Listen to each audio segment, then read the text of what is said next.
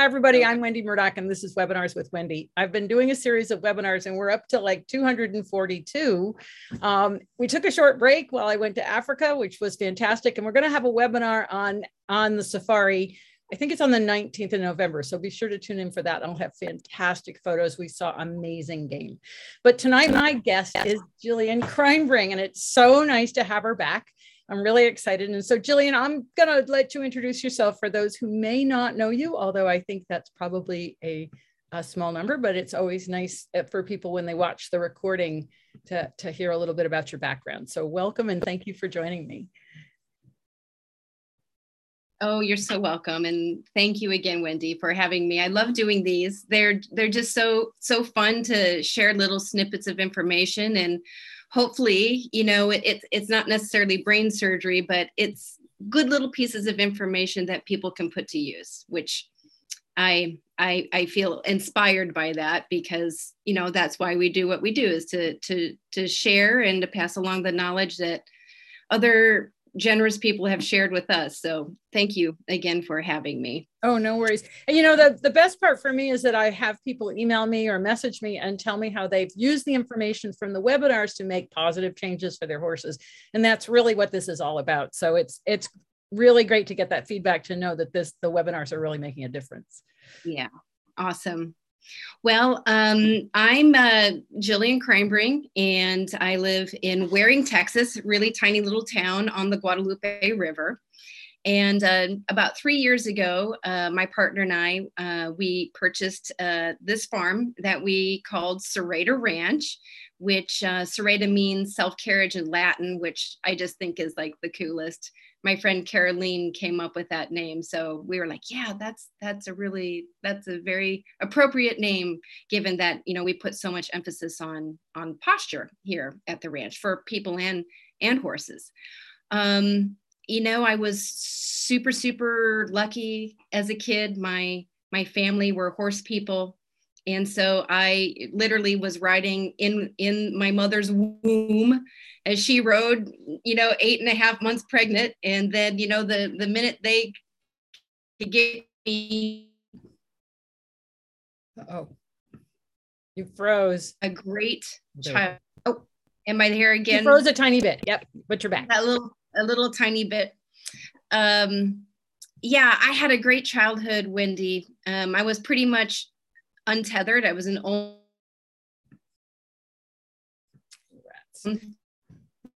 We worked on I just spent my.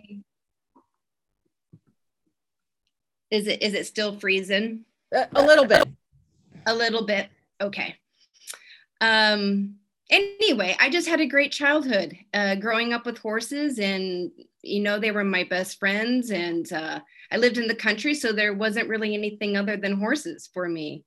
Uh, and I started showing horses when I was eight years old. And I showed really extensively in um, the quarter horse circuit, in the paint horse circuit, and abroad up until I was 27 when I started graduate school. And at that time, I took a uh, change of direction, so to speak. I had some epiphanies happen in my life. I I had a pretty serious riding accident and, and broke my back. And I didn't really know if I was going to have a riding future after that. And um, it was during that accident that I, I realized that I really didn't know anything about horses. And so um, that's when I really became a dedicated student of the horse. And um, that accident was um, the impetus for me to develop my core studies in, in the graduate program, which was to study functional anatomy.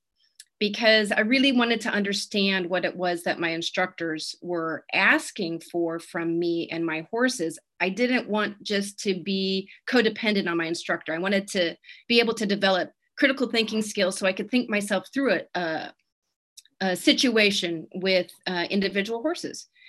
And so, you know, the study of functional anatomy has just oh my goodness, it has opened so many doors for me.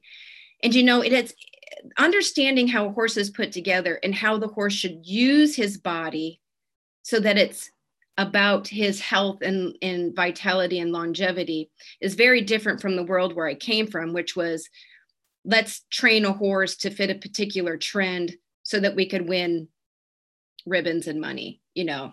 And so it was really quite eye opening to realize that many of the things I was asking for from my horses were just simply unfair, if not impossible.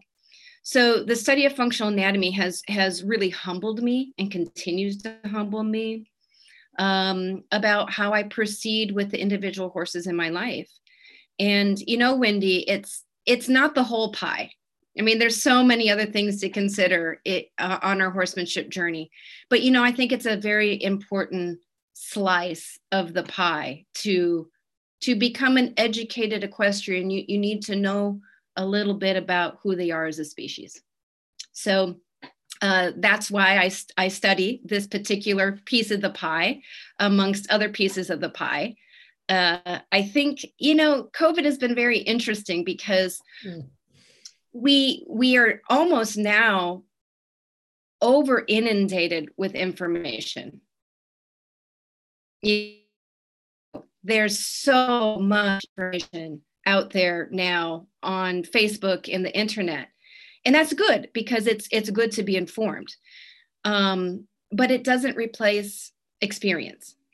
And so even though I teach functional anatomy based from a theoretical perspective, it isn't a substitute for learning the application skills and seeking out people who can help you learn technique um, and approaches to training horses that are in alignment with correct functional anatomy.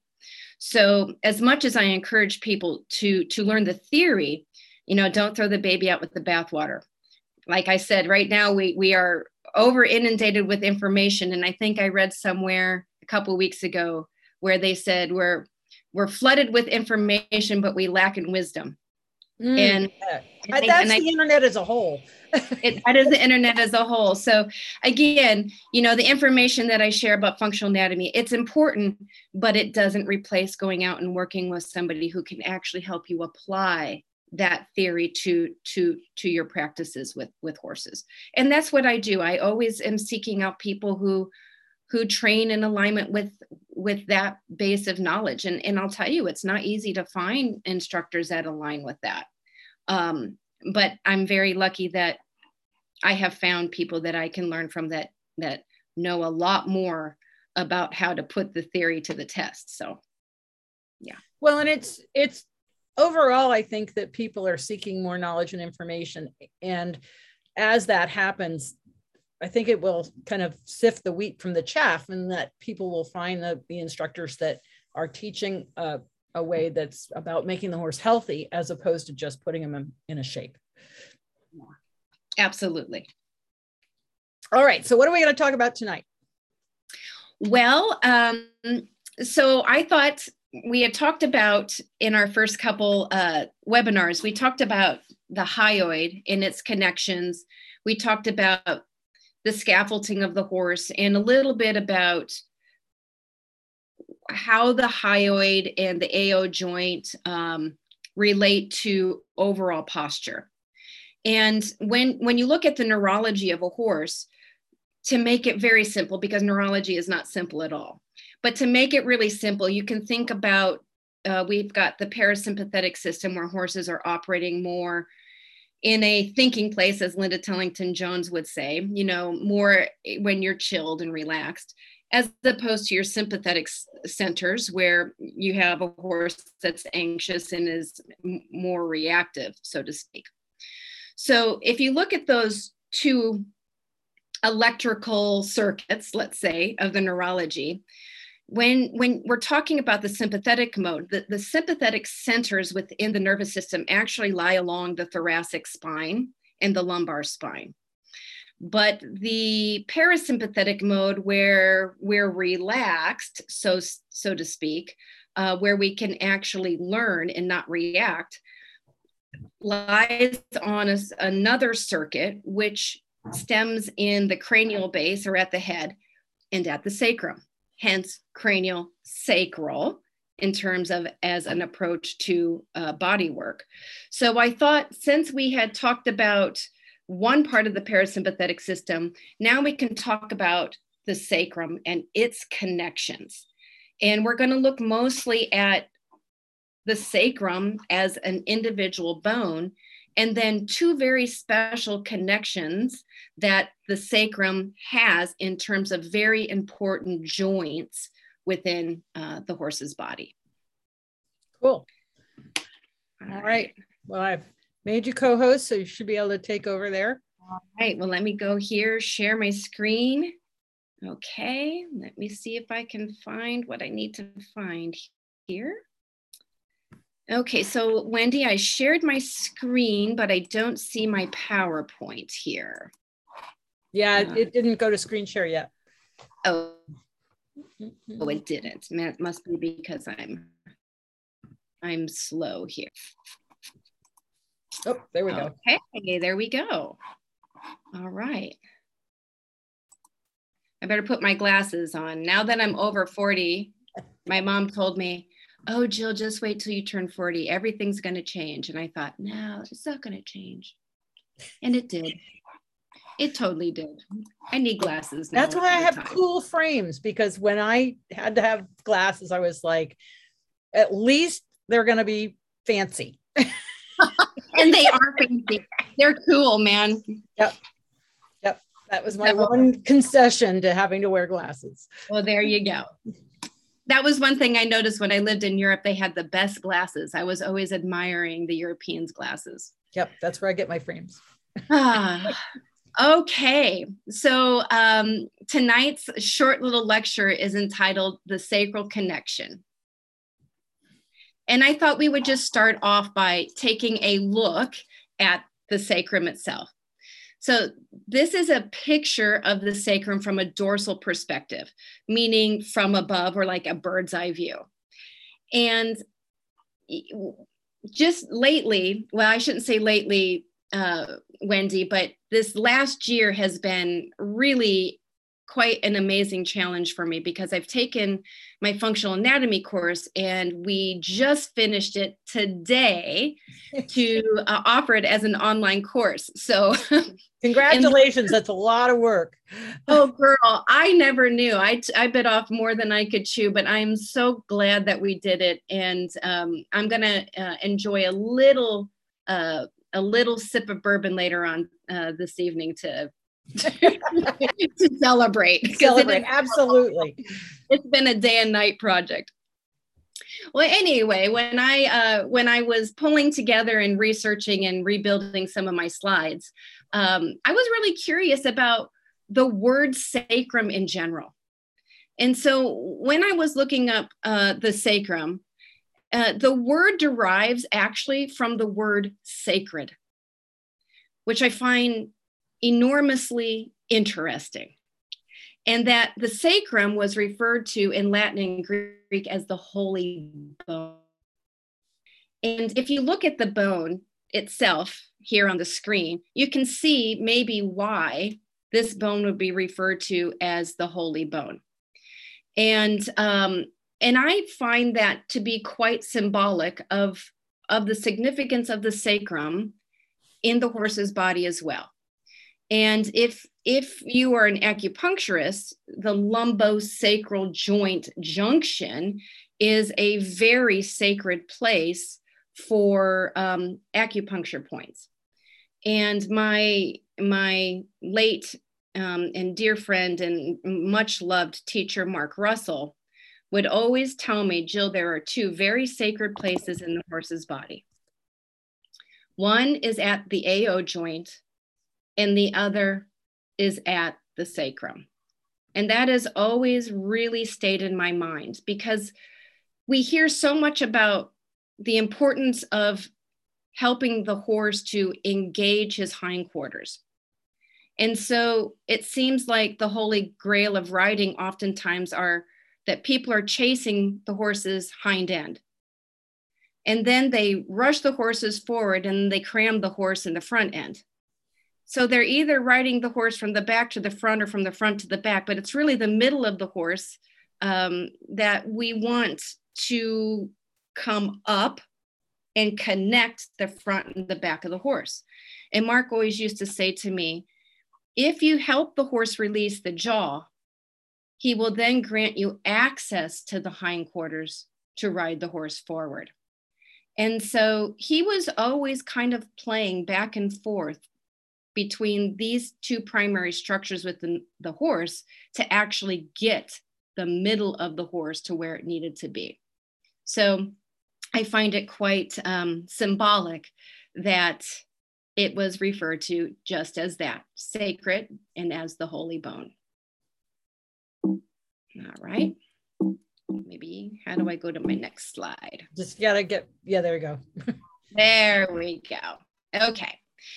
So the sacrum, the two pictures that you see there on your right, one is a lateral perspective, and the bottom picture is the one that we just saw from a dorsal view. And then the graphic of the horse on the left is simply showing in red the sacrum and where it is located within the horse's body.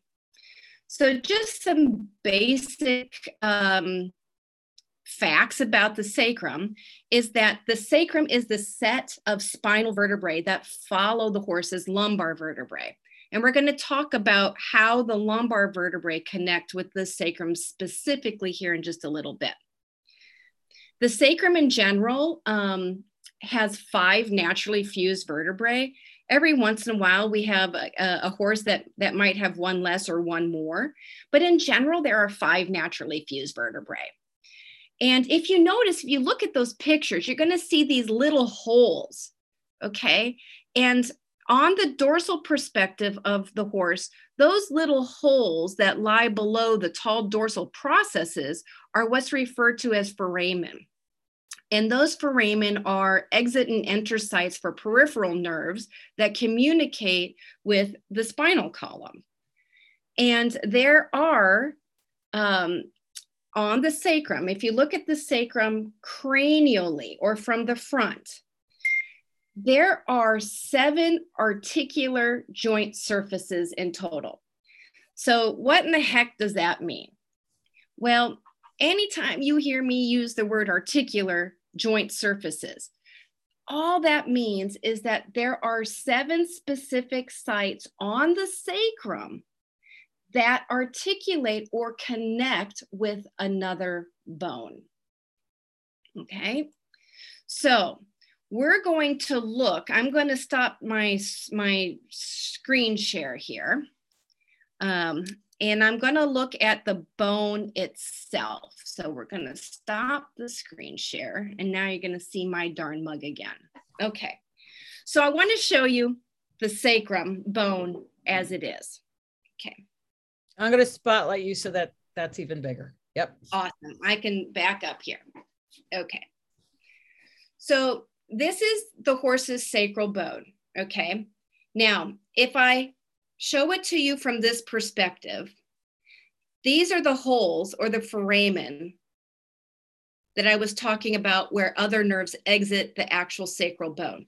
And if we look at it from a ventral perspective, you have a, a much more clear perspective of the foramen where nerves enter and exit. Okay. So again, this is a lateral perspective or looking at the bone from the side. This is a dorsal perspective, as if you were looking at the sacrum from above. This is a perspective from the bottom, which is what we say is a ventral perspective. And this perspective is as if you're looking into the horse from the front. So this is a cranial perspective. And this is an amazing bone because of the articulating surfaces, meaning where the sacrum actually articulates with other bones within the horse's body. So I want to bring your attention to these articulating surfaces. We have these trans, or we have these uh, transverse processes here. So we have an articulating surface here on the sacrum, here on the sacrum, as well as here, okay? Now, these three articulating surfaces are going to come together with the last lumbar vertebrae. Now, the next thing that I want to show you are two other articulating surfaces right here and right here. These articulating processes also connect directly to the last lumbar vertebrae, since we're talking about sacral connections. Okay, so here's one, two, three, four, and five. And I'm going to reserve the last two articulating surfaces until we lay the foundation down here a little bit. And then we're going to look at um, another joint in particular. Okay. So again, five articulating surfaces cranially on the sacrum. Now, these cranial articulating surfaces are going to connect with the last lumbar vertebrae of the horse. So I happen to also have the lumbar spine here. I'm getting a little bit like Pam and Diane being like creepy bone person with a bunch of dead animals around me all the time. I had some construction workers here today and they had all these bones laying around and I'm like, "Oh my word. I wonder what these people are thinking." But who cares? so, what you are seeing here is you're seeing the last lumbar vertebrae. And what you are seeing is actually what is referred to as the caudal surface of the last lumbar vertebrae. Anytime I say the word cranial, it means towards the head. And anytime I say the word caudal, it means towards the rear. This is a lateral view of all six lumbar vertebrae. This is a dorsal perspective and a ventral perspective. But for the sake of tonight, what I want to bring your attention to is the caudal articulating surfaces of the last lumbar vertebrae. So again, just like what we saw with the sacrum, we have an articulating surface here, here, here, and we have two articulating surfaces here and here. So what that means is that the sacrum connects directly to the sacrum here. So the five articulating surfaces come together and this forms a very special joint, which is referred to as the lumbosacral joint. And it is very important to be able to recognize this because this flexion and extension that happens here at this joint is in fact how the horse begins the process of engagement of the hindquarters. Okay. Now I want to lay this foundation down because there's another joint in this region that often gets very confused with the lumbosacral joint. And those are the sacroiliac joints, which we'll look at here shortly once we spend a little bit more time talking about this particular joint.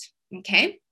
So again, five articulating surfaces on the caudal surface of the last lumbar vertebrae, connecting to five articulating surfaces on the cranial surface of the sacrum.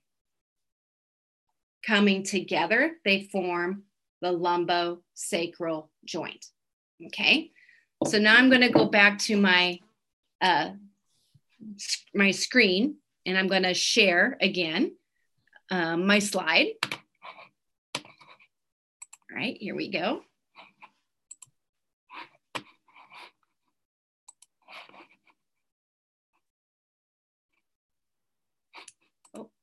Where'd it go?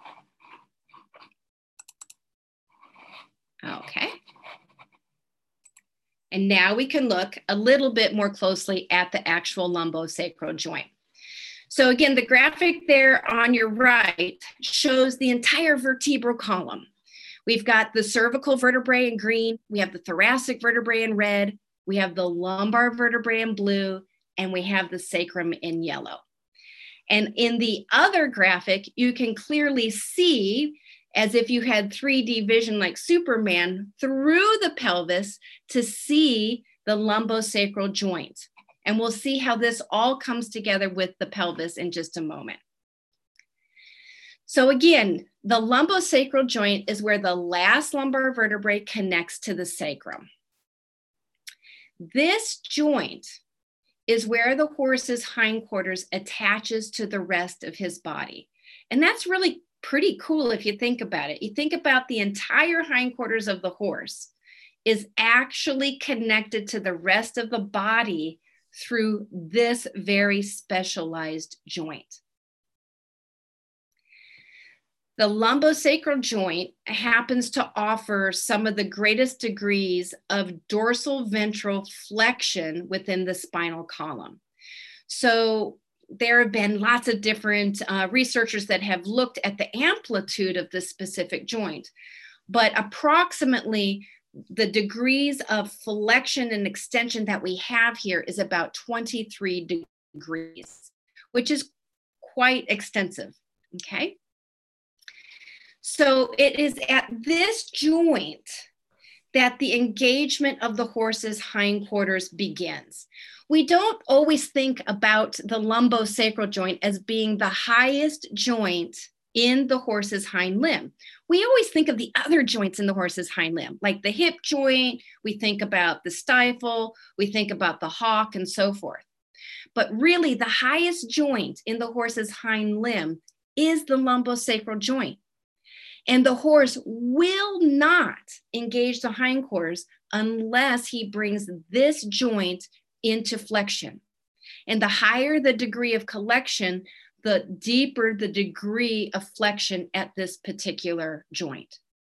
So when the horse engages his pelvis or when he flexes at that lumbosacral joint, that is what brings his pelvis and his hind legs deeper under his body. And the deeper that the hindquarters can come under the body, the more flexed all the joints can be in the hind limb, which is com- what compresses the horse's hindquarters. And of course, that's just, again, just one piece of the puzzle. We have lots of other things that have to go on in the horse's body. But this is a major component that the horse has to be able to tap into in order for him to come into balance under the weight of the rider, and even more so when we're talking about degrees of, of collection. Now I want to share a, a, cool little story. So I'm going to come out of this screen share again and I'll come back to this slide. So, You're a little freezy. Oh, is that better? Yep, you're back. Okay. um, when I was in graduate school and I was learning about these structures, which just seems like eons ago now, I read this really, really cool um, paper on the evolution of the horse. And one of the things that they talked about in the evolution of the horse related to these articular processes right here. And you see that they parallel one another. Okay. Now, in the prehistoric horse, those articular processes did not parallel one another. As a matter of you got a little freezy again. Do you do you know why that might be? When you want to oh, say it a little again? freezy again? yes. So in domesticated horse, these articular processes parallel one another. Okay. But in prehistoric horse, that wasn't the case. In prehistoric horse, those articular processes were actually angled out to the side. Do you know why that might be? I haven't a clue. well, little prehistoric horse was really little. Okay. And he and he lived in the woods. So when the animal that wanted to eat prehistoric horse, when the little prehistoric horse ran away from the thing that wanted to eat him, he had to weave around trees. So if those articular processes were angled out to the side, it allowed the sacrum, the pelvis to twist around wow. the trees to get away from the predator that was trying to eat him. But then as horse evolved and he became a, uh, a uh, an animal that lived on the grasslands, and now when the thing that wanted to eat him went after him, he didn't have to weave around trees anymore, as opposed to just running fast as he could straight in a straight line. So those articular processes went from this, which allowed the sacrum to roll and rotate the pelvis and the lumbar, to being more vertical, so that now the sacrum at the lumbosacral joint produced a straight pumping action that flexion and extension, that flexion and extension, which allowed him to coil and push off forward to run away from the thing that wanted to eat him. Wow. So, isn't that cool? Yeah. I, I think that is just like the coolest thing. And this is what I mean, why I get so excited about studying functional anatomy. Because when you understand that that joint is specifically designed for that action, suddenly you understand why it is that you want the horse to engage the hindquarters. And because from those deeply bent joints, he can produce more vertical or forward motion. So that joint is specifically designed as a pump and to coil and to flex so that the horse can generate the power that he needs for whatever it is that he wants to do. And of course, that's aided by the function of the thoracic sling and other structures within the body. So I th- think that's kind of a cool little history lesson about the evolution of the horse and why it is that the horse moves the way he does, domesticated horse, modern horse, the horse that we ride, and why it that we want the horse to flex at this very particular joint. Okay, now I'm going to go back to our screen share. I love those little kind of tidbits because you know those are just really interesting little facts. I think so, but I'm a nerd and I geek out on that type of thing. All right.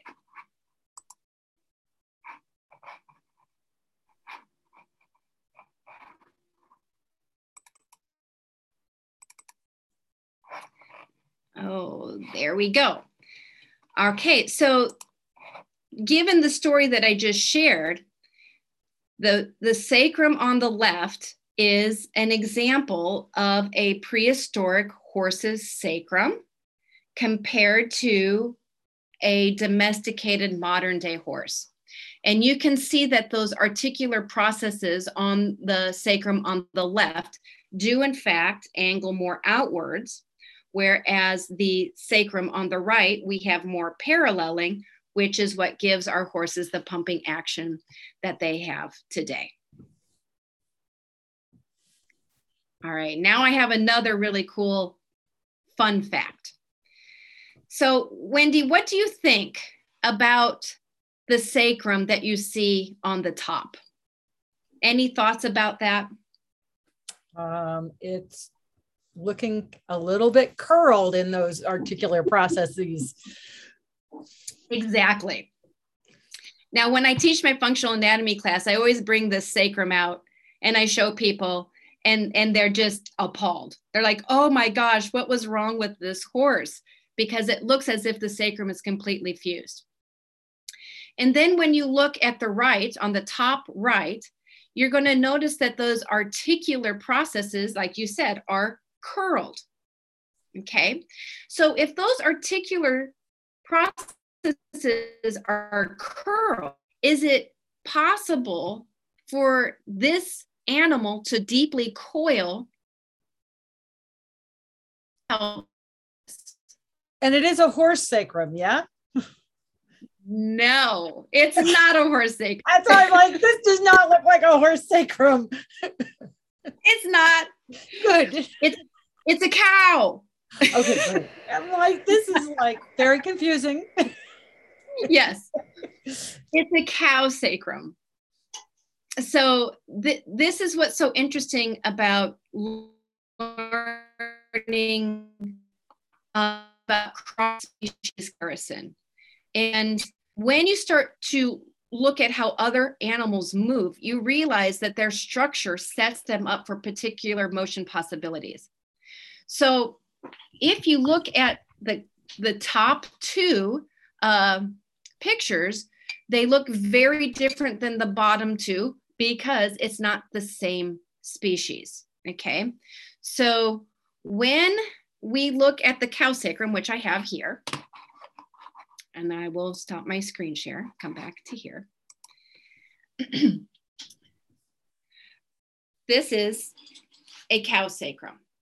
You can notice that it is much more ossified than the horse sacrum, but that it looks particularly different from the cranial perspective, particularly when we're talking about these two articular processes that curl. Okay. Now, for years, Oops, you froze again. For years, this cow sacrum was my doorstop at home.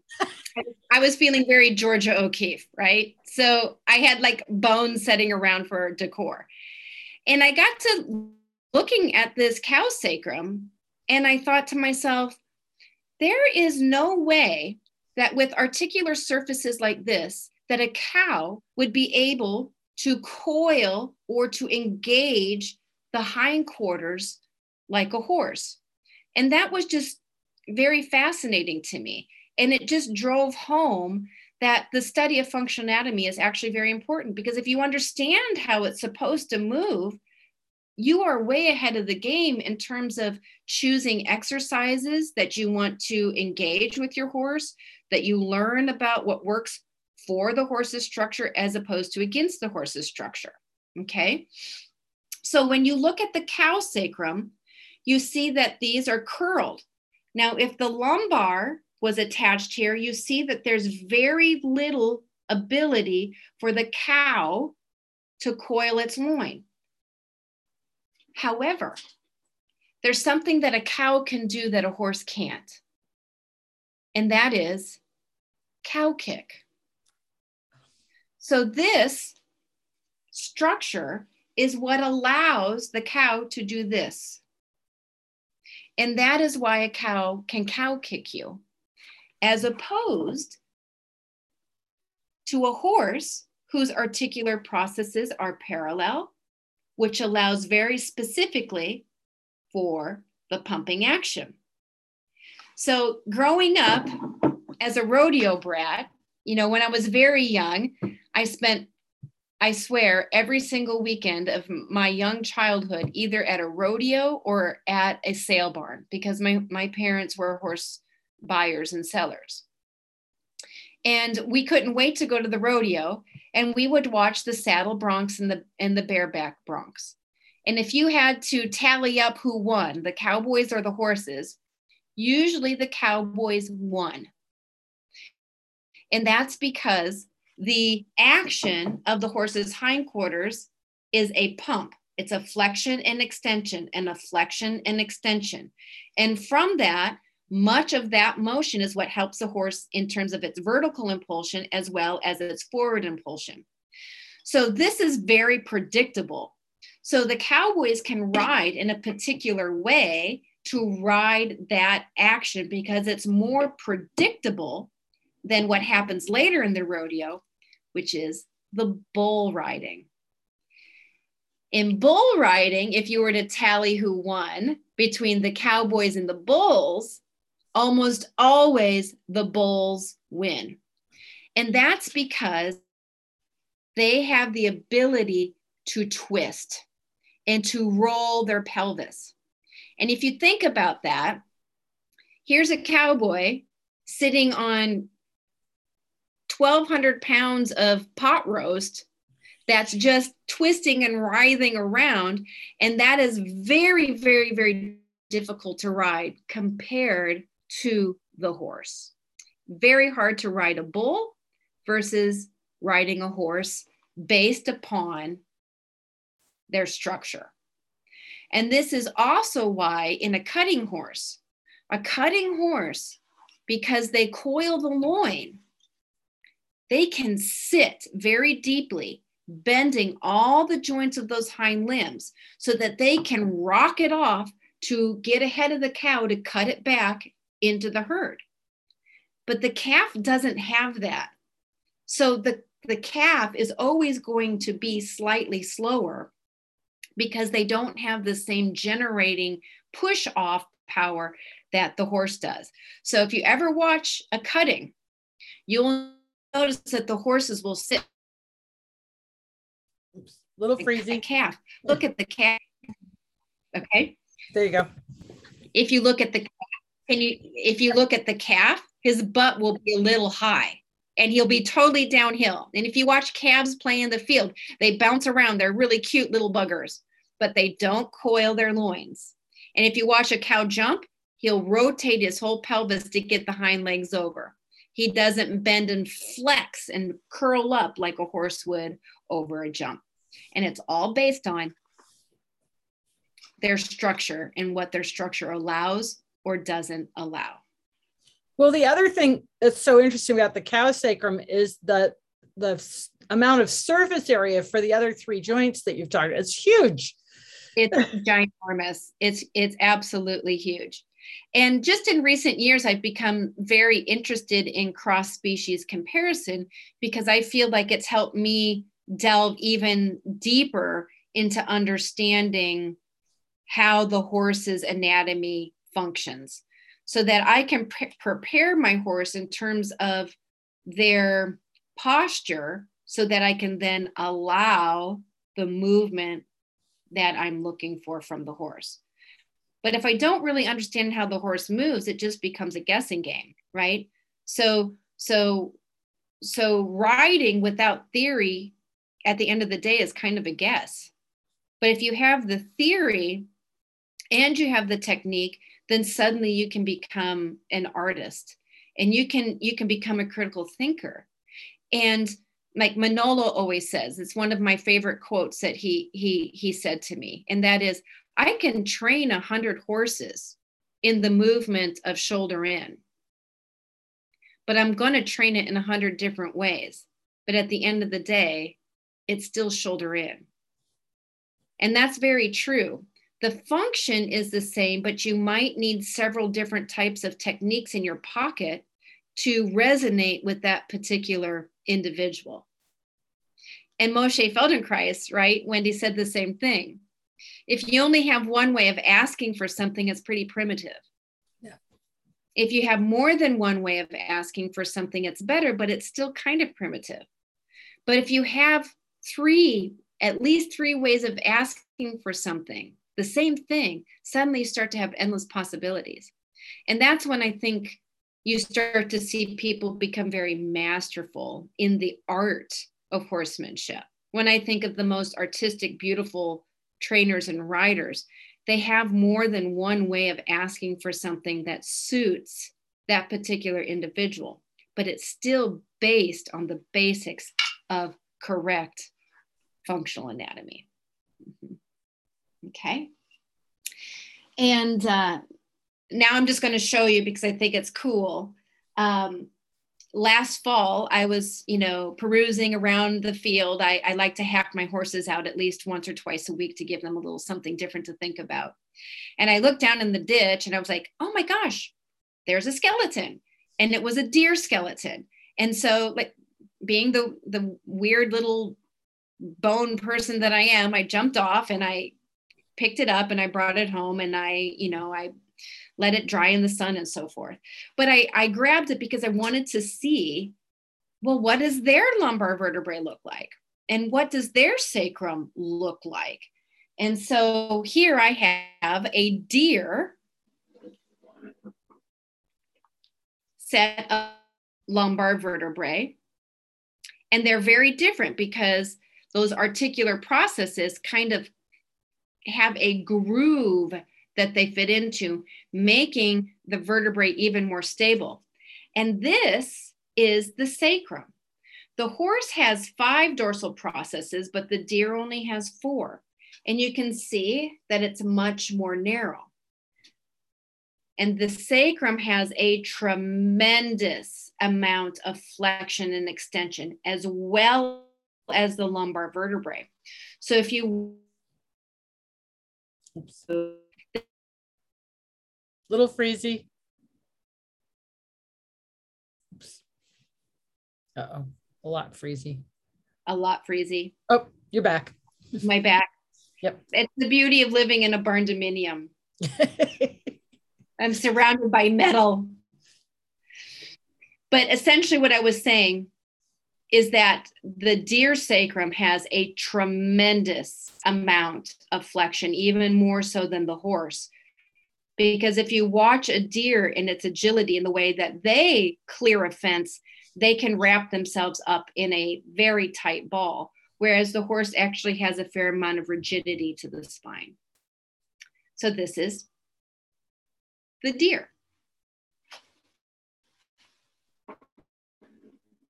Okay. So now I'm going to go back to my PowerPoint. Here we go. Share. And I'm going to go here. There we go. So again, this is just a slide showing the difference between the cow sacrum and uh, the horse sacrum.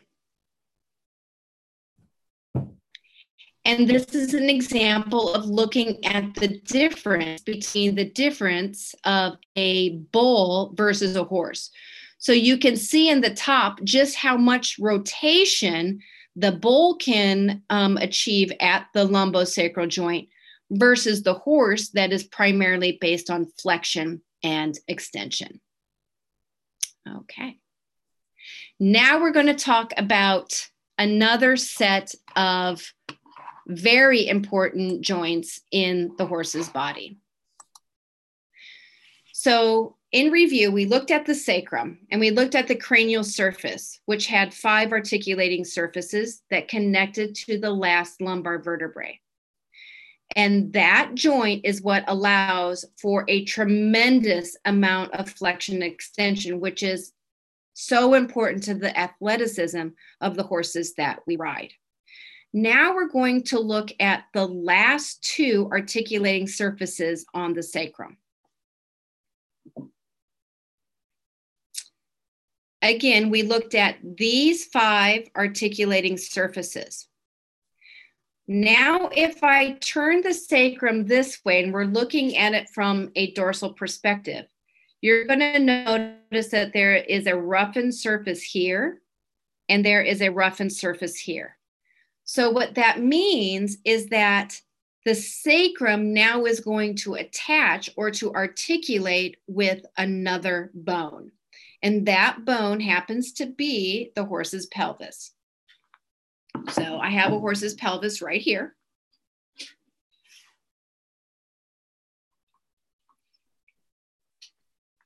And to orientate you to the pelvis, this bony palpation point right here, we have one on the right and we have one on the left. These are actually the tuber coxae or the horse's point of the hip. So when you're moving back on your horse and you get past the flank and there's that little bony protuberance, that is the tuber coxae or it is a palpation point of a larger bone, which is the horse's pelvis. Now, when we look at the pelvis from a cranial perspective, as if you're looking from the front of the horse into the horse, you have these two tall bony projections on top. These are called the tuber sacralis. If we look at it from a lateral perspective, here we have what's referred to as the acetabulum or the true hip. This is actually the hip socket where the femur articulates or comes together with the pelvis. And if we look at the pelvis from a caudal perspective or from the back, we have these two bony projections or bony protuberances, and these are the tuber ischiums or the seat bones of the horse. So the point of the buttocks, the tuber ischiums or the seat bones of the horse, the true hip socket or the acetabulum, the tuber coxae or the point of the hip, this bone that scoops up and comes to the top to the to the tuber sacrale is called the ilium and these are the two tuber sacrales. All of these bony palpation points that i just talked about are part of one large bone known as the horse's pelvis and if we look at the horse's pelvis from the ventral perspective we also have what is called the pubic symphysis now, this is actually mobile because when a mare gives birth through the birth canal or, or the pelvic room, the pubic symphysis softens due to the hormones so that the foal can pass. Okay. Now, back to the sacrum. When you look at the ventral surface below from underneath of the pelvis, you're going to notice that there's a roughened area here and there's a roughened area here. Okay. In the live horse, you don't have holes here. These are just so that I can attach the sacrum to the ilium of the pelvis. So if you think about that, the word sacrum starts with S. The ilium, the word ilium starts with I. So logic dictates that where the sacrum connects to the pelvis, the ilium of the pelvis is where we find the SI joints or the sacral iliac joints. So the other remaining articulating surfaces of the sacrum are going to articulate to the ventral surface of the pelvis.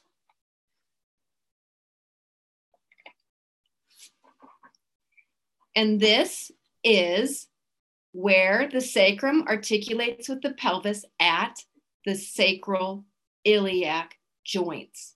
Okay, now I have two, two screws that I'm gonna use to uh, screw the sacrum onto the pelvis. If you have to do this with your horse, you're in big trouble. um, and I don't really have time to talk about it, but there is such an amazing, vast system of ligaments that actually hold or connect the sacrum to the horse's pelvis.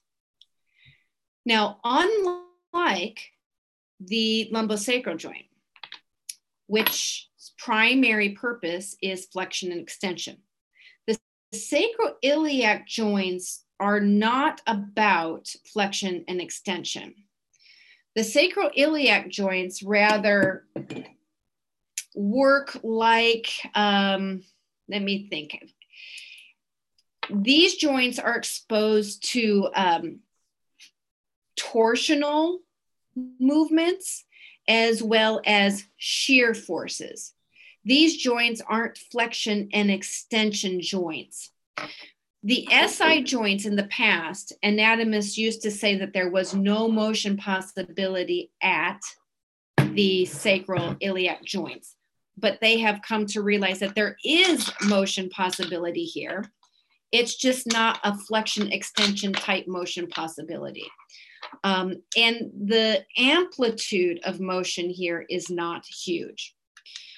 But I wanted to connect the sacrum to the pelvis so that you could see how the sacrum and pelvis move in relation to the last lumbar vertebrae at the lumbosacral joint as a unit. When I started studying this, I could not get it. I could not understand it because I was looking at two dimensional graphics and pictures and books. It wasn't until I actually got my hands on the bones that I could conceptualize how this region of the body actually moves. And so, if you ever get a chance to go to Pam and Diane's bone room, I couldn't recommend it more. I was supposed to go uh, this fall, and I just uh, I actually got sick. I had I got overexhausted, and so I wasn't able to go. But I I tell all, all, all the people that I know, if you ever get a chance to go to the bone room, you should go. So I'm going to be down in that area in December, and uh, it's on the top of my list to go visit the bone room because I think what those ladies have done there is just exceptional, and they are offering so much learning to the horse community. Um, Pam, just put in the chat your web website so that people can find the bone room. Yes, absolutely. Okay, so I'll bring this in a little closer. You can see the wings of the sacrum now articulating or coming together with the ventral surface of the pelvis. Where these two screws are, essentially, is where the sacral iliac joints are, and there are two of them. Okay. Now, here you see the sacrum and the pelvis as a unit.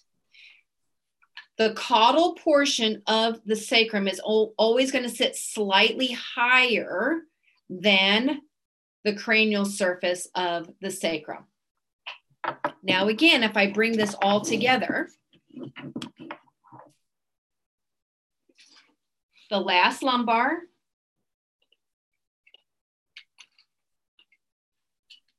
had it in the wrong direction. I haven't even had my bourbon yet.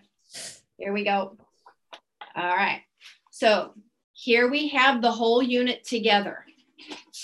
And when the horse flexes or coils or engages his hindquarters, it is here that that happens. Well, and I think it's really interesting to note the fusion on the last two uh, lumbar there that there's nothing going to happen there. That's exactly right. And and I'm I'm actually really just so pleased that you that you uh, caught that. Um, and I talk a lot about this in my functional anatomy class. And that is if you look at the last transverse processes of the lumbar, you'll notice that these are fused. In the living horse, now, the horse is, is different than any other mammal in this way, other than the rhinoceros, because the rhinoceros and a horse are related. These in the living horse are actually um, synovial articulating joints, intertransverse joints, ITJs. So this is a joint and this is a joint, and there's a joint here and here as well. And in some horses, these fuse. And in other horses, they don't. So I'm always on a hunt to learn more about these joints. The only place that I have found information written about those joints in particular, which I'm sure there is literature out there. So if any of the viewers have literature on this, I would love to read more about it. But the one book that I have found that does talk about that, oh, I guess it's backwards on the. No, on the no, screen. we've got it. It's right for us. It's backwards. Is it right for you? It's right for us. It's right for you. Okay. So it's Horse Structure and Movement by Goody and Smythe. And in this book, they talk about these particular joints.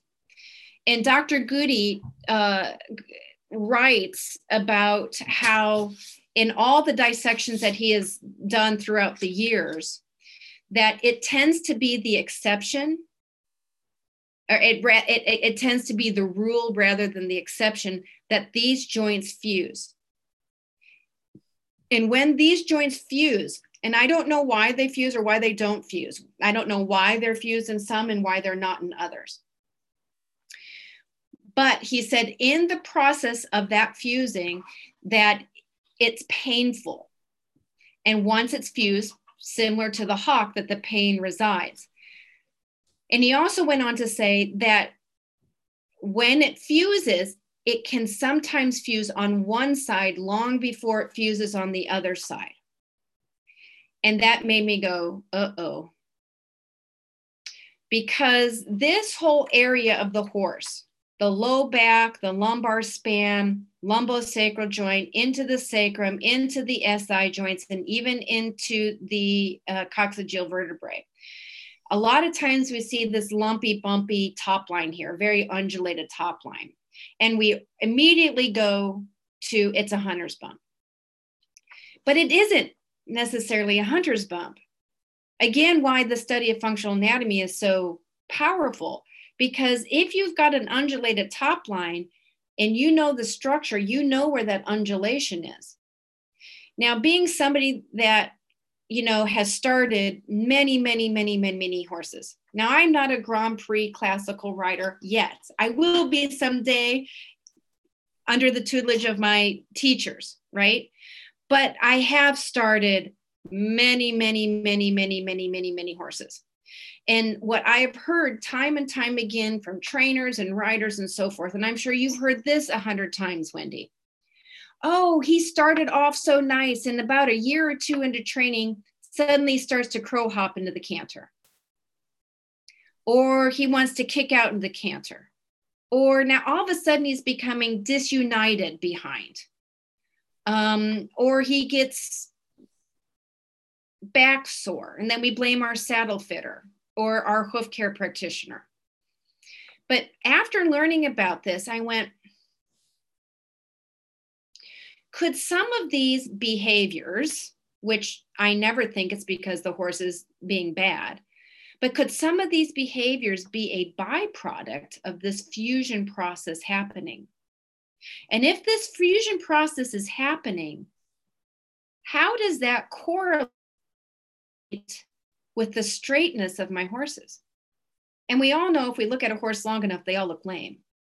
But if if it fuses on one side before it fuses on the other, logic dictates that the horse can only be asymmetrical. And you really see that on circles when the horse cannot track up appropriately in a two track. So I always think about this, and I don't know if there's really any good way to, um, I don't think you can radiograph this. You might be able to use scintigraphy. But, but the fusion of these joints, I think, is a very fascinating research topic. And if I went on for my PhD, I think that might just be what I would do. And I'm very curious about do we see these changes more in some disciplines versus other disciplines, like jumping or reining versus horses that are just hacked or worked on the flat? So um, I think it offers a lot of very interesting questions. So, now, um, I just want to mm-hmm. kind of throw in some comments here that we've gotten on this one because this has generated a lot of interest. Um, at some point, we need that title of the book again. But the question mm-hmm. so Pam saying, and I, I agree with this, that it fuses for stability. But the question is Has anybody looked at horses of different age to see when that fusion starts has there been any study like that to to look to see is it you know is this part of the natural maturing process of the skeleton because the mm-hmm. pelvis doesn't fully set until what six yep. or is this something that's happening after six and maybe a result of uh, the, the the job the horse has do we know that not as far as I know. Now, when I talked to Sharon May Davis about this, she told me that she thought it was more prevalent in mares because when they carry weight from from being pregnant, that that stabilizes that lumbosacral sacral junction. Um, Dr. Goody says that the the rate and age of the horse is random. Um, but this is an older book already. So I'm guessing that there ha- there's been research on it. I'm just familiar. It also, as I said, logic dictates that that might fuse because if you look at the surface, the articulating surface of the sacrum to the last lumbar vertebrae, it would make sense that those joints would fuse to stabilize this, what I would call downtown Manhattan. This is a hotbed of action right here. So it would make sense that it would um, that it would lend itself to stability. Now, um, Pam, you'll appreciate this uh, from Wolff's Law. which is basically that bone will adapt to the loads um, under which it is placed. I don't know if you can see it very well, Wendy. When you look at these, can you see how different they are? Oh, yeah. No, they're hugely different. Okay. Hugely different. So, in my mind, I go down the road, mm, this horse fused on one side before he fused on the other side. And I would guess that that would have changed his way of going. Or, or is it possible that those uh, processes were different at birth and therefore, I mean, you could flip it around, right? I mean, that's Absolutely. the problem is we Good. really don't know. And um, Pam's commented that the last two lumbar uh, typically fuse and they can happen in young horses. So um, there are studies and can be in very young horses and fusion of the last three lumbars typically in older horses. Oh, you froze. I happen to know that this horse was about eight. Oh, okay. And then I have I have another fully articulated skeleton that is not. I would say it, the horse is older than six, and there's no fusion at all. It's as as clean as a bell. Wow. So um, Pam, if you have additional research on this, I just I find it very fascinating as somebody who enjoys the process of supporting horses through a training program to just be you've got empathetic. Pam says you've got to come to the bone room. We should make a date and I should show up when you go. I know. I'll get there. I hope. I hope okay. in December. Um, can you hold up Dr. Goody's book again and I'll type it in so that people have it in the chat. Absolutely. Uh, course structure.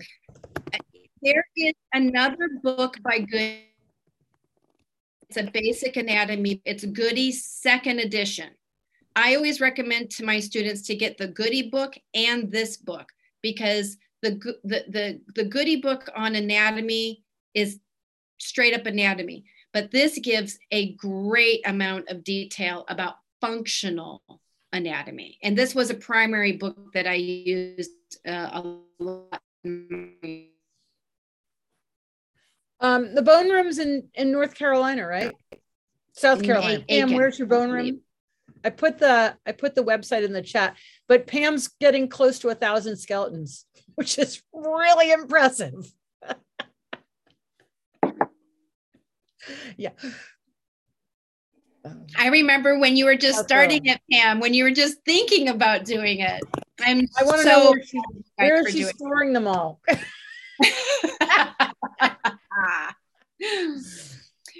well, anyway, so I think this this is something valid. Take into consideration if your horse starts to show difficulties with some movements or they seem to get obstinate about certain things and not just to blame your saddle fitter or your hoof care practitioner if something like this might be happening and i've talked to some vets that say that maybe they could use scintigraphy to identify heat and some vets even feel like they can palpate some of these certain regions and we also have to remember that these dorsal processes are attachment sites above for the longissimus muscle and the psoas muscles ventrally. So Yannick Vlugin, um, my uh, teacher in osteopathy school, and Diane could relate to this. And I, am not sure if Pam might be starting that program as well. But I asked Yannick about it, and he said that he found that very interesting because upon palpation, he has come across many horses that have had um, very asymmetrically developed psoas muscles. And in the beginning, he thought it was because there was an injury to the psoas muscle, and that's what was creating the discrepancies. But then he thought maybe this fusion process and the use of the body during that process might be con- uh, a contributing factor to um, the asymmetry in the in the psoas development. And we could go down the rabbit hole. We could go down rabbit holes because like in people some people don't have both psoas major and minor. Really? That's yeah. so interesting. Is that you know, true for so you can have because you have psoas major and psoas minor so you could have psoas minor on one side but not on the other right? So that's amazing. the beauty of of that that's called individual variation and it's a great catch term because you know so much of this stuff like what you're looking at in terms of the fusions of the lumbar spine the question is is this simply individual variation? Is this simply evolution that that that it's fusing so that there's greater stability in the lumbar at the just before the lumbosacral joint? Or is this an abnormality? And you know there's it's that is a very difficult question to answer. Yeah. Um, see i think wouldn't it just be like the coolest research study yeah, but I think it would require an, a lot of horses of, of varying ages. And you have, yeah, I think you have to look at them on necropsy because you can't, Mm-mm. I don't know if you can get to this with an MRI or not, but I know you can't x I know you can't x-ray it. Right. Um, but I, I, I, have certainly, I, it's been my experience, you know, unfortunately, you know, growing up in the quarter horse industry, we started horses way too young. And a lot of times they started out beautifully, but then at four and five, all of a sudden you start to have these low back um, issues. So, like, particularly in things like cutting and jumping yeah. and reining, you know, I'd be very in- interested to see you know how the body adapts to to the particular discipline of course. And that individual variation is is so important to recognize because that's why i'm very careful and i use the word generalized a lot because you know we have our basic anatomy but there can be many many different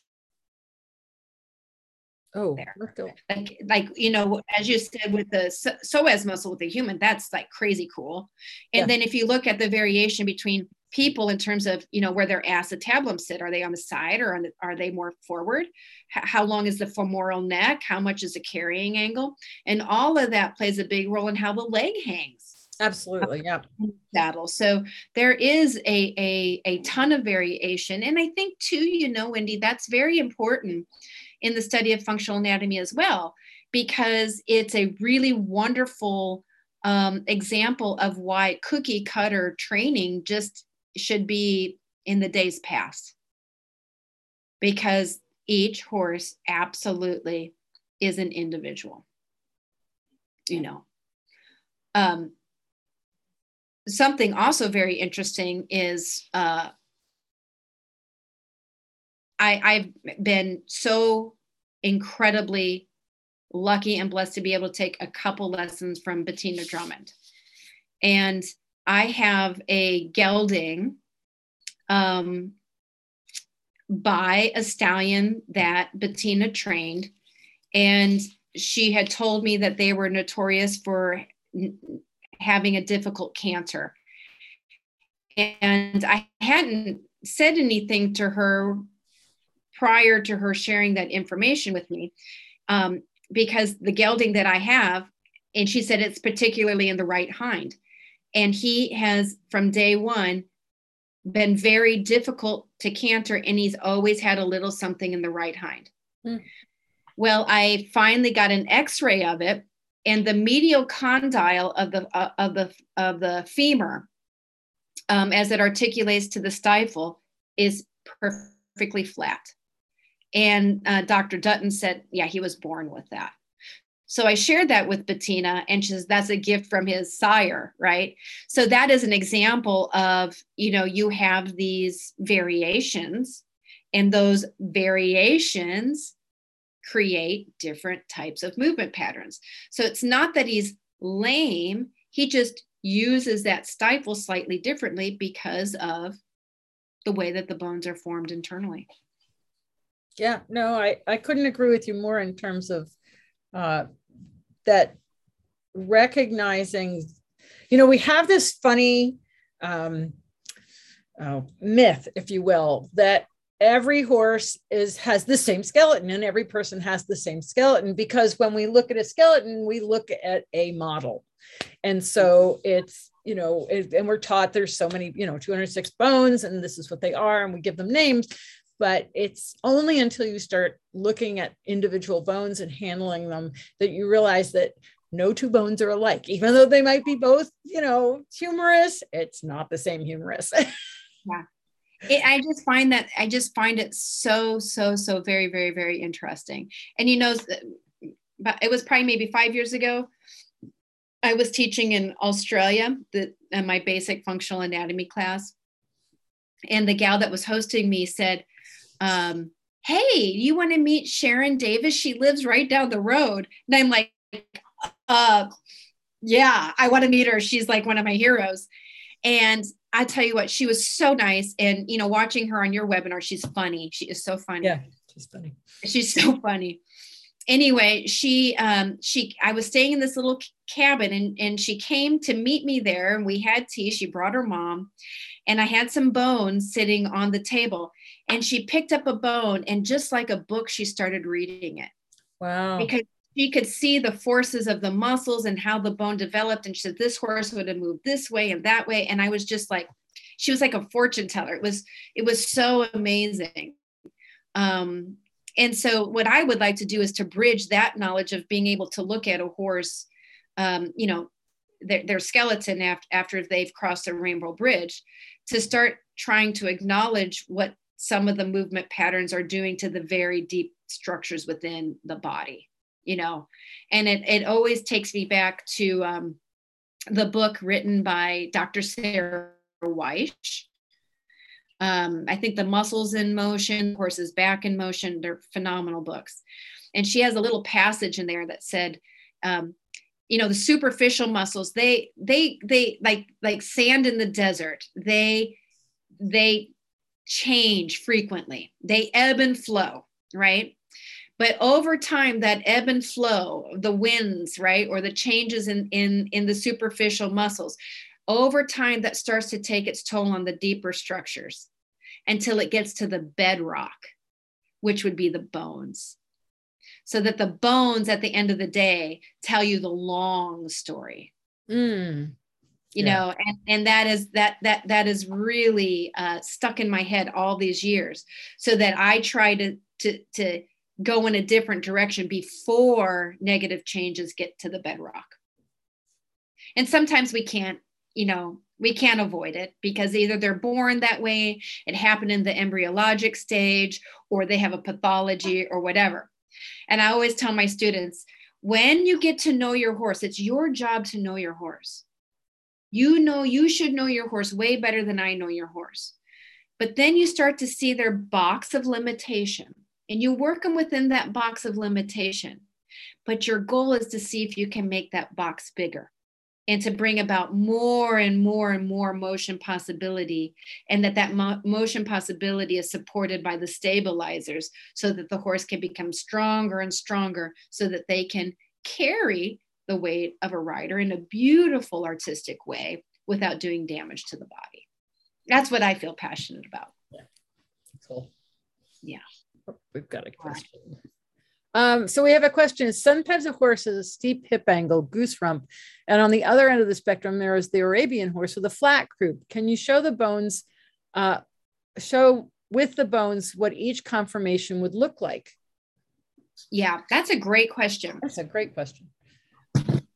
So here we go. I put it all together. In in in osteopathy. Um, and Diane could probably speak more clearly, or my partner could speak more clearly about this.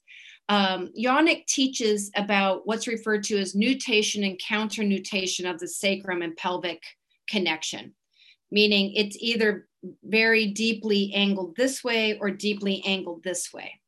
When in fact, you want to be able to ha- have the full gamut of motion possibility. If the horse can only maneuver and hold its pelvis and, and sacrum this way and doesn't have this action, then that is what they would refer to as a disorder.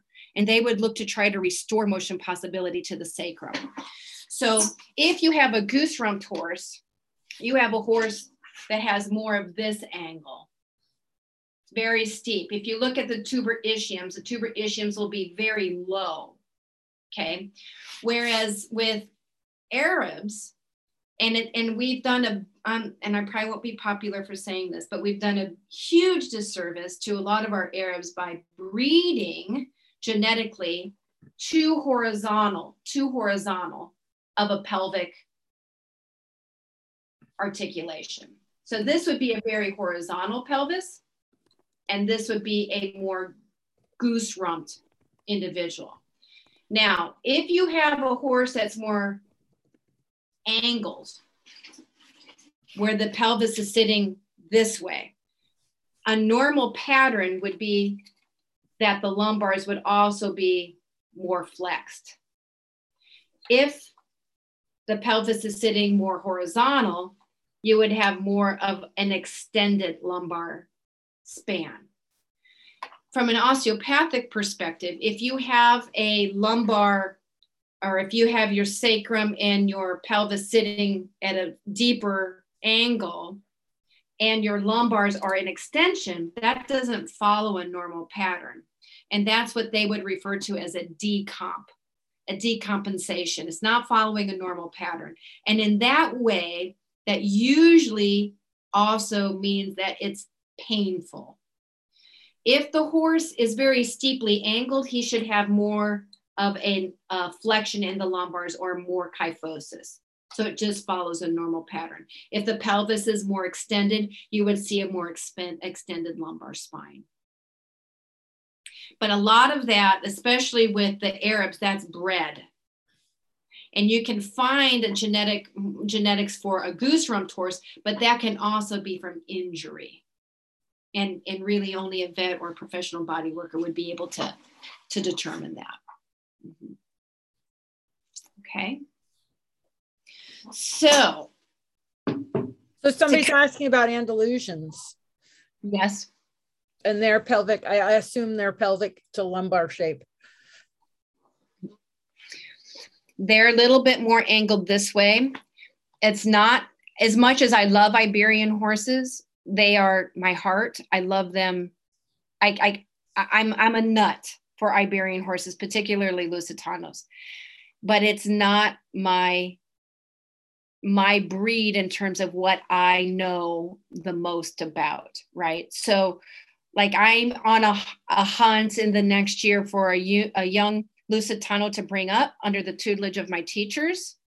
Um, but I reach out to my teachers who have a lot more experience with that particular breed. Now, if you were talking about a stock horse, I can help you hands down, but that's not a breed that I am an expert or a specialist with. So I always try to figure out people who know a lot more than I do when it comes to looking at anatomical arrangements specifically within a breed. Uh, actually, uh, I, I do this little thing called a serrator review every month. It's just like a little membership thing. And this month is about how to pick your unicorn, which was a phrase that I, I uh, adapted or I, I, I stole from my friend Katie Munns, who teaches a course actually on how to pick your unicorn and um, and that was one of the, the suggestions that i made is that if you have a particular breed in mind seek out somebody who really knows about that breed to help direct you right? Because they that's their specialty. And like if i look at the quarter horse industry which is you know the world that i grew up in there are so many different types of horses within the breed. So if you put a hunt seat horse up to a, a cutting horse, they're both quarter horses, but they're going to look specifically for a particular discipline. And too often I have clients who buy a, a horse that was bred for a specific job and then they want to make it a dressage horse. And it's not that the horse can't do dressage, but it might be more difficult for the horse because it just wasn't what the horse was bred to do. So I think, you know, that there are, are, are layers upon layers upon layers of study when we start looking at, at structure and what bred and what horses were bred to do. Well, right? and Bettina is also making the comment that there's a big difference between the angle of the working equitation Lusitanos and the light ones and the depth of the S SI versus hip angle. So there's you're going to have breed variations as well, depending on the focus of that. And now, as we're trying to create sport horses out of closed book horses like Friesians, I think we're going to see uh, interesting things. Good job, Wendy. Thank you, Bettina. Yeah, I think I just I think that that you know we just have to to really put our time into being humble and reaching out to people who know more and and owning what you what you know there's nothing wrong with owning what you know but you also have to own what you don't know and and and that's what makes the learning process so fun and you know and Bettina, it was not light horses; it was bullfight horses. It was a typo. Bullfight horses. Like so yeah. a difference between the working neck and the bullfight horses and the depth of the SI and the hip angle. That makes a lot of sense. Does that make a lot of sense? Yeah. Yeah. And I think I had read on one of Bettina's posts too that, or Bettina, that you were mentioning uh, your horses that you're working now and exhibiting, they were bred specifically for that job, which I, I mean, I just admire that so much. They were bred for that and that's what they're doing. And Dr. Deb Bennett wrote an article many, many years ago about horses being bred for specific things, like heavy draft horses working the field, or light carriage horses, or distance runners, or short runners, or horses bred specifically for riding. You know, it used to be that horses were bred for specific purposes. And now we're kind of getting into designer breeds. And like Dr. Deb Bennett said, well, you can take a horse that was bred for a specific discipline and ride it doing something different, but then you have to consider it being more of a project horse. And that has always resonated with me. So, like right now, like when I'm thinking about getting an, an, an Iberian, you know, I'm going to reach out to, to, to Bettina and other people who know just so much more than I do so that I, I have a horse that we can do the things that we want to do together and one of the trainers that I worked for in college, um, his name is Jim Dudley. He's an absolutely wonderful, wonderful man. Um, he's an AQHA judge.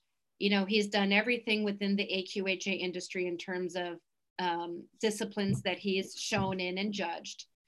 And when I worked for Jim, we had 60 horses in training. I don't know how I did it, but we used to ride like 12 horses a day. And um, I will never forget this there was a gentleman who who pulled up and to drop off a young horse for training and he had very very high expectations for this horse to be a reining horse and he took the horse off the, tr- the trailer and the horse had was long he had super long back he was very slight he had a ewe neck just struck you're a little freezy Uh-oh, you're a lot freezy. I'm a lot.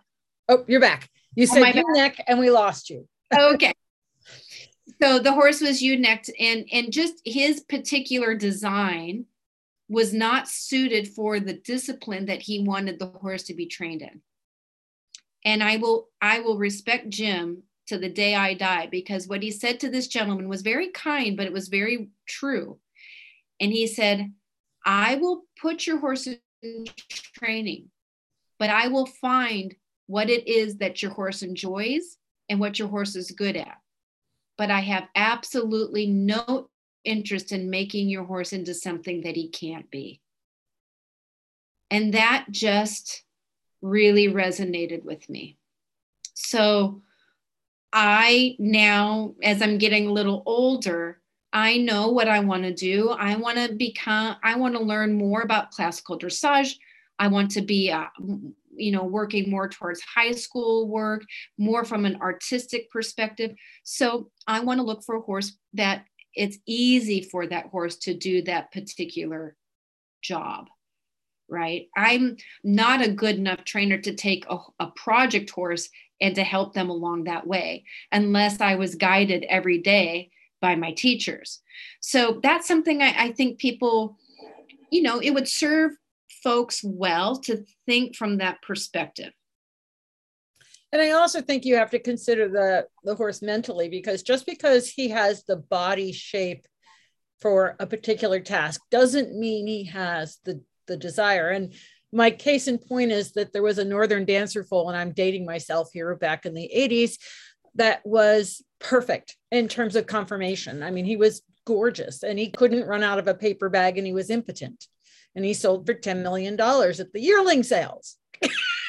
and that was i disappeared i don't know what happened to him but he certainly uh, didn't make it in his intended profession you know mm-hmm. um, and i had uh, i think i may have mentioned i was raised by an old cowboy and he was a real shyster but he was a good he was a good man and he loved me and uh, for me i needed that father figure and and he i mean i just loved him. And and he took me under his wing and he was very very dear and very very special to me. And you know when i was younger i thought that i i i was all that in a bag of chips because i was successful showing. And in later years i realized that glenn just always made sure that i had a horse that could just do the job. Um, and always he said to me there there's one thing you always want to look for and that is a good disposition because there are a lot of horses that are very good quality, but, but they don't have the disposition to go along with their quality. So if you're going to spend your time on a horse, spend your time on a horse that has a good disposition. And of course, it has sound structure. And and again, those have been words really that I've I've lived by, you know. Um, and and you know, I, I have certainly had a few horses in my life that were that were really challenging and um, that frustrated me. And then i've learned more. And you know when you when you know more you you you do better. Yeah. Yeah so and that's the thing you know bettina's mentioning a horse that uh, i actually knew called fidelio. He was a northern dancer colt that sat sat back and refused to run and an artist mm-hmm. told me about him so that's why she bought him. And he had a piaffe like an iberian horse. And i i remember this horse so distinctly. So we can find horses. It's not uh, uh, necessarily the breed. In other words we can find individuals within any breed that and, have the capacity to do a particular task. Um, and i think when we you know that's something to keep in mind um, mm-hmm. that sometimes we get so stuck on um, that the breed that we think we want for a task when really it's an individual that again an individual that we're looking for that's going to suit us in that personality in that temperament and in that um, physical ability. And so we have to assess the horses on multiple levels mm-hmm. um, um, because you know like like Fidelio was he was amazing. I remember him so clearly. Um, but he did not look like a thoroughbred I love that. Yeah. You know, it's like Seabiscuit. Sea Biscuit should have never have, you know, done what he did. Yep. So you we know? do have a question um, about um, when we were talking about the sacrum and the lumbar spine, um, and they're asking if a more horizontal position could indicate kissing spine. Um, I noticed that when you had your lumbar spine up, one of the things that becomes very obvious is there's not a lot of um, uh, uh, leeway in mm-hmm. the dorsal processes. The lumbar spine, can you hold it up again? Because I yeah. lumbar spine is one of my favorites. Yeah. Mine too. Bone nerds. Um, um, but you know, it there's so much stability that's created in the lumbar spine as opposed to mobility. Because if you you can't side bend because you're going to whack all those transverse processes together, and so it mm-hmm. it has a really particular job. So, mm-hmm. um, and and so that's really where we're getting the flexion is at the lumbosacral joint because clearly there's not a lot of possibility here, right? There's very very little side bend. As a matter of fact, between the the thoracic spine and the lumbar spine, on average, there's six to eight inches of lateral side bending but side bending is always coupled with rotation. So that bend that we see horses producing isn't because they're like a, a wiener dog that just like bends. It's because there's side bending and rotation involved. and that's why oftentimes when you're riding and the horse bends to the right, you feel a little bit of this. Right. Um, so the shape of the lumbar vertebrae clearly defines the motion possibility. Now, when it comes to kissing spine, there's a lot of research now, and uh, and you may have had guests that that that can speak much more um, intelligently about it. But there's a lot of genetics that play a role in in the development of kissing spine. So posture, of course, can also play a part. It's not a death sentence if a horse has kissing spine, but you certainly want to be very cognizant about um, how you work that horse and the weight that you put on the horse. And that's something that I've also found very interesting about the sacroiliac joints. If you think, you know, we're bipeds, So our sa- sacroiliac joints obviously are different because we have vertical forces from, from being a biped. But a quadruped, if you think about that, the whole axial spine hangs in between the front legs via soft tissue and the sling because there's no collarbone. So, what maintains the spine? Well, when you come to the hindquarters, if you think about it, the spine is only suspended from the pelvis via the SI joints. So now we put our vertical forces on a horizontal plane that's really attached by the sacroiliac joints and a vast amount of dorsal ligaments that stabilize and hold the whole vertebral column together, as well as fascia and muscles and so forth. But really, I mean, that's pretty amazing if you think about it. Our vertical forces sit on a horizontal plane that really is only connected at the SI joints. Which is why my instructors, when I was a kid, would let never let me sit on my horse like a couch. Yes. My instructors too. Actually, Peggy Cummings is like, get off, don't sit on your horses. Your horse is not a couch. Yeah. Of course, coming from the Western world, we sat on our horses all the time. I know. I know but there's now, a whole mentality about sitting on your horse, but you know, mm-hmm. standing and walking are the hardest things the horse do under the load of a rider um, mm-hmm. because there isn't any suspension. And, um, you know, as, as Pam's pointing out, horses aren't really designed to carry weight from above that's where training is so important that we strengthen that and also breeding because you know some of these horses we're breeding now have these incredible uh, movements but are we running into lax ligaments like we see in people so that we get this hyperflexion but we don't have the stability of the ligaments that's required to do the job of holding up the weight? That is that is that is utterly important. You know or even that we're breeding these horses with these re- ridiculously short backs like especially in the in the thoracic spine.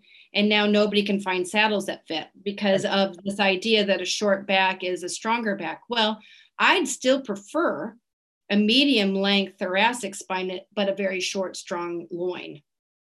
You know it i mean man just keeps breeding messing around. right you know?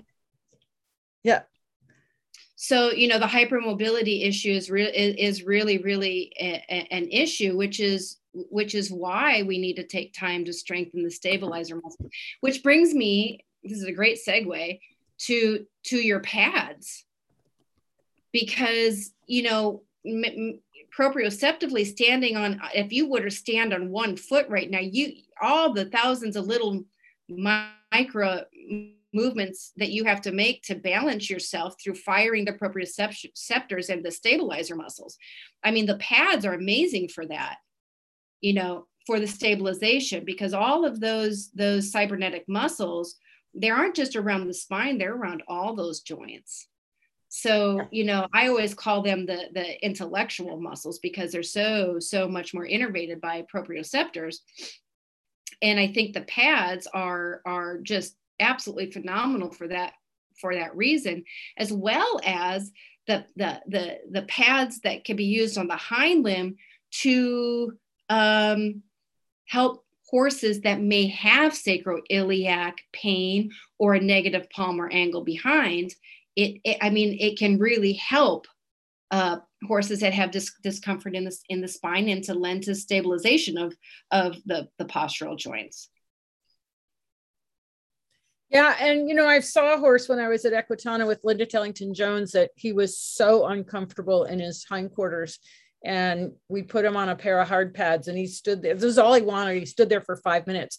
When he came back in the afternoon, his pelvis was level. I forgot to say it wasn't level at first, but when he came back, it was level. It was amazing to see how much change can occur.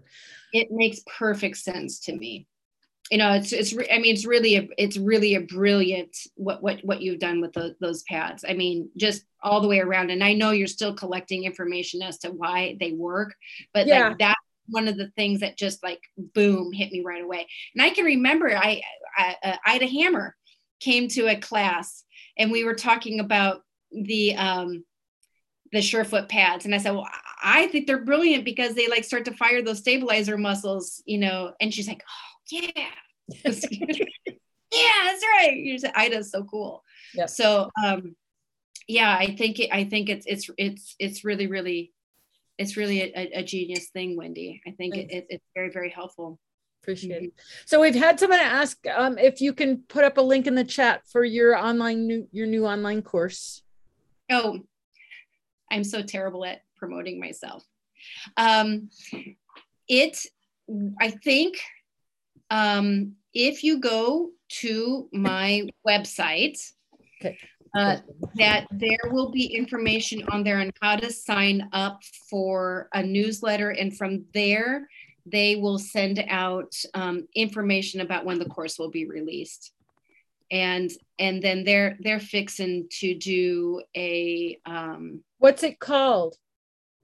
It's called what is it called? I'll show you what it's called. This is the, the cover of, of the booklet. Oh, cool.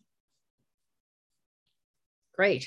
And um, it's several hours long. Um, I'm going to say it's about 18 hours in, in totality. Um, you know, it, my job is collecting information that was researched and, and, and delivered by genius people in the field from the past to the present day. I feel like my gift probably is gathering that information, organizing it, and teaching it in a way that everyday people can make sense of. You know, the information in this course is will be review for for some people it will be new for a lot of people. And for those people that are already familiar with it, maybe I just will use a language that they can use with their students. But really, what I love doing is pulling it all together so that it makes the big picture come to life. And I think this this particular course, that's what this course does. It's it's information that many people bits and pieces have been exposed to, but maybe they haven't seen it in totality. So um, I'm very proud of it, and and I've been teaching it now for 14 years, um, and you know I have to change it all the time. And I always say, you know, it's my truth for the moment because I'll learn something tomorrow that might change. But the way that we've done it gives me the opportunity to make updates to it as I learn more, and then to share it with the people who who choose to to to purchase the class. So so well, that I, that I that's that it's it's really important to realize that learning is dynamic as is writing and that yeah. you know as new information comes along the wise person is able to say well that's what i used to say but now i know more now i know better mm-hmm. yeah yeah and and Absolutely. it's hard you know so many times and i'm sure you've seen this too is my students will go oh, i've been doing it wrong it's like no you've been doing what you knew and as you know more, you can do something else, but you can't do something else you didn't know. Exactly. why this is so cool to see the sacrum and see how that connects to the pelvis yeah. and just see how, um, you know, that the thing that it keeps bringing me back to is the fact that uh, it's not just the bones that are holding all that together. There's so many ligaments and connective tissue that's really stabilizing that pelvis and that that the bones are really just like you said, there's this really tiny little connection when you think about the whole hindquarters to the rest of the body. I think that's why they always say it's just the bare bones, right? It's it's the basic, but there's so many layers upon layers that that that make the horse a horse, and it it's systems upon systems, and then we look at how those all work in concert, and that can be very different for each horse. Yeah, and and Bettina's made a great comment. She said uh, that the the transmission's essential for the old test to be perfected for a new generation, just like my pads bring out the old parade in the new riders. And and well done to both of us. Thanks, Bettina. Thank um, you, you know, and it's really it's it's it is about keeping the information alive for for people coming along because some of these old books you know that just the language and the way that's referred to things it's difficult for people to understand. And and we learn we learn now in a very different way. So we have to like bring that information forward into the way people learn now because otherwise it'll get lost. And i think that that's really really important. And I think our industry, it is, it's based on tacit knowledge passed down from a master to a student and and again that's why i just wanted to emphasize that it's got to go way beyond what we learn on social media or in a book yeah. it's finding the masters that can impart the techniques onto the next generations and i have a tremendous amount of admiration for the the masterful people that do that because it's very important yeah yeah. Well, Jillian, it we've been going for over an hour and a half. Oh. you and I can we can yak forever. But this has been great fun. I'm so grateful that you came back, and it's really lovely to see what you're doing and and how things are evolving. And um, we'll look forward to the next time we talk. When wonderful. future. Thank thank you so much, Wendy, and and let's get you on our dance card here at Sereda. Oh, absolutely. We're gonna do that. Yep, for okay. sure.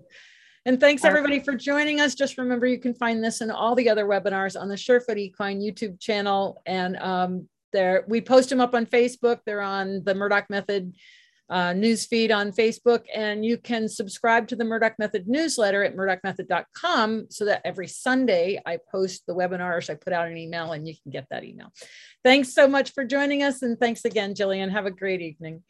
Thanks, everyone. Have a good one. Bye. Bye.